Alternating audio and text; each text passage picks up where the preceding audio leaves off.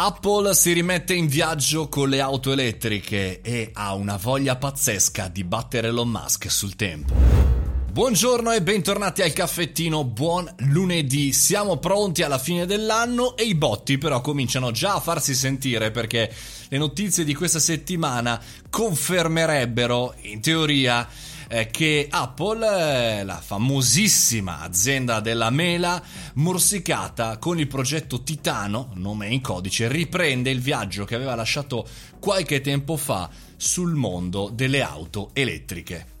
Eh sì, perché nel 2014 aveva lanciato un po' in sordina questo progetto appunto denominato Titano, ma era un po' come dire, naufragato, spento, concluso. Perché? Perché non è così facile neanche per Apple mettersi a fare un'auto elettrica a guida autonoma. E poi, e poi esplose chiaramente Tesla di Elon Musk e poi il mondo anche delle, dell'automotive, delle grandi aziende che producono auto e sono lanciate, almeno per quanto riguarda l'elettrico, in maniera abbastanza importante. Pensate anche il presidente di Toyota nei scorsi giorni ha sparato a zero sulle stesse auto elettriche, definendole troppo care e insomma cercando un appiglio, almeno nel mondo eh, del governo italiano, cinese, mondiale, europeo Insomma, è un problema irrisolto quello delle macchine eh, elettriche. Quindi se da una parte Elon Musk potrebbe essere una luce in fondo al tunnel, tempo ce n'è e quindi Apple si è messa di nuovo a lavorare.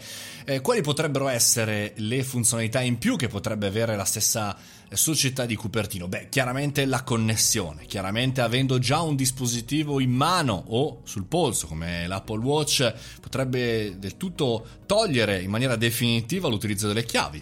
E poi rimane il problema delle batterie, però Apple ha già un contratto con tantissimi produttori cinesi e non soltanto per i cellulari e per i computer, quindi vorrebbe dire allargare forse un po' più la batteria. E poi ancora la tecnologia, se tu già stai sviluppando la tecnologia su tutti questi dispositivi, aggiungerne uno o un altro, voglio dire, non è come partire da zero per quanto riguarda un produttore singolo. Insomma, la parte di marketing non ne parliamo, chiaramente Apple è iper presente, però, però, però, però sa benissimo, come sempre ha tenuto a ribadire Steve Jobs e anche il suo successore eh, Tim Cook, che in realtà in realtà bisogna saper fare benissimo una cosa e poi pian piano fare una seconda cosa che la sostituisca. Uno di questi esempi è chiaramente quello dell'iPhone, dove oggi in realtà il nuovo iPhone sono le cuffie, sono gli AirPods Pro, eh, vedendo il costo e vedendo il posizionamento. Quindi creare una commodities e poi subito dopo vendere di fianco un qualcosa di più valore aggiunto. E quindi la provocazione che facciamo oggi, visto che è lunedì e ci serve un po' di provocazione, è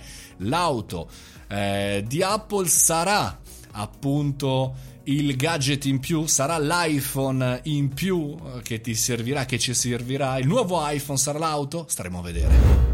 E con uno sguardo al futuro e uno chiaramente al presente finisce il primo lunedì dell'ultima settimana dell'anno. Forza e coraggio, vi aspetto sul canale Telegram, Mario Moroni canale e noi come sempre ci sentiamo domani mattina ore 7.30 qui pronti puntuali. Fate i bravi!